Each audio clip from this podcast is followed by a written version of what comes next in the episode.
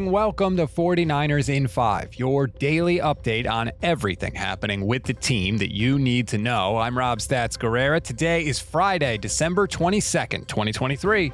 Here's what's happening with your San Francisco 49ers.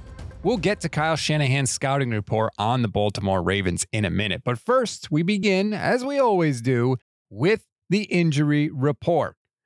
The following players did not participate in practice Arik Armstead, Javon Hargrave, Oren Burks, Elijah Mitchell, Ross Dwelley, and Jauan Jennings.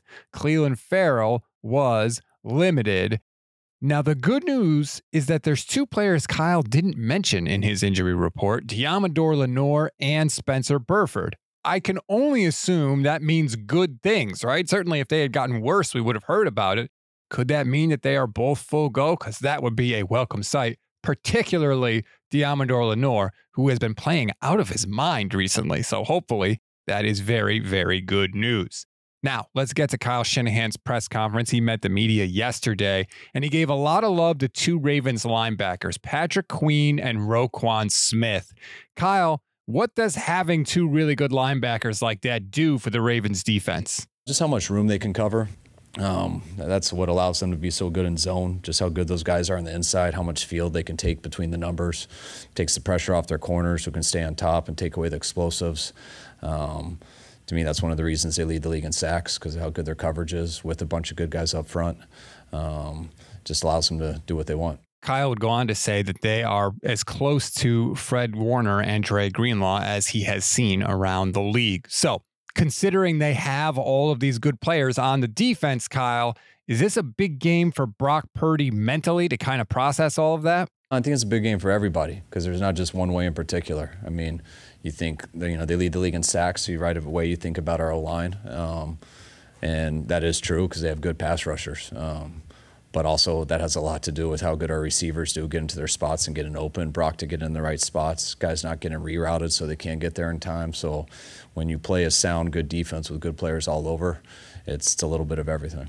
He's obviously not wrong. It is a big game for everybody, but the reason why it's even harder for quarterbacks is because they have to handle their own responsibility and all of the stuff Kyle talked about for everybody else. Quarterbacks have to keep an eye on the offensive line protection. They have to keep an eye on the wide receivers. Are they hitting their spots? So they have the most responsibility out of everybody, and it's going to be really, really interesting and fun and hopefully a good time to see if Brock Purdy can handle all that. Because if he can, that's a huge marker in just his development as a player.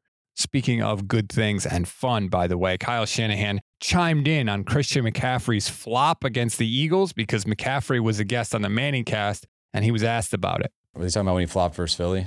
I saw that. And I thought that's like the only thing he didn't do very well this year. it wasn't the best flop. You got to be a little, it can't be so obvious. Okay, so Christian McCaffrey's not perfect. I guess we can let it slide, right?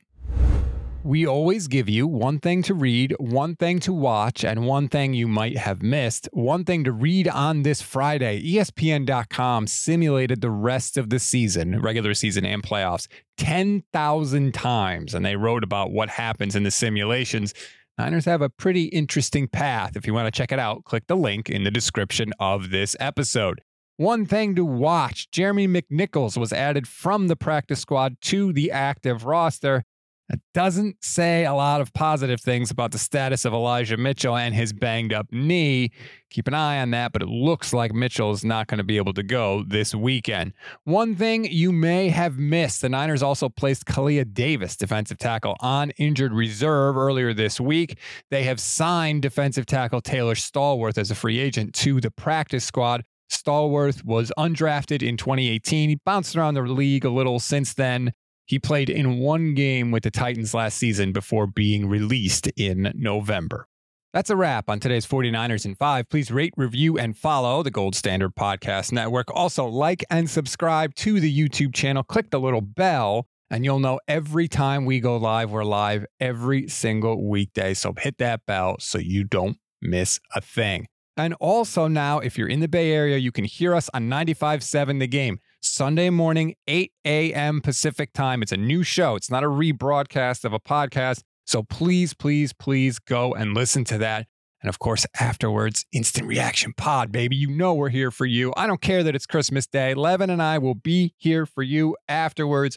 I hope you join us, and I hope we're talking about a 49ers win. I'm Rob Stats Guerrera. We'll talk after the game.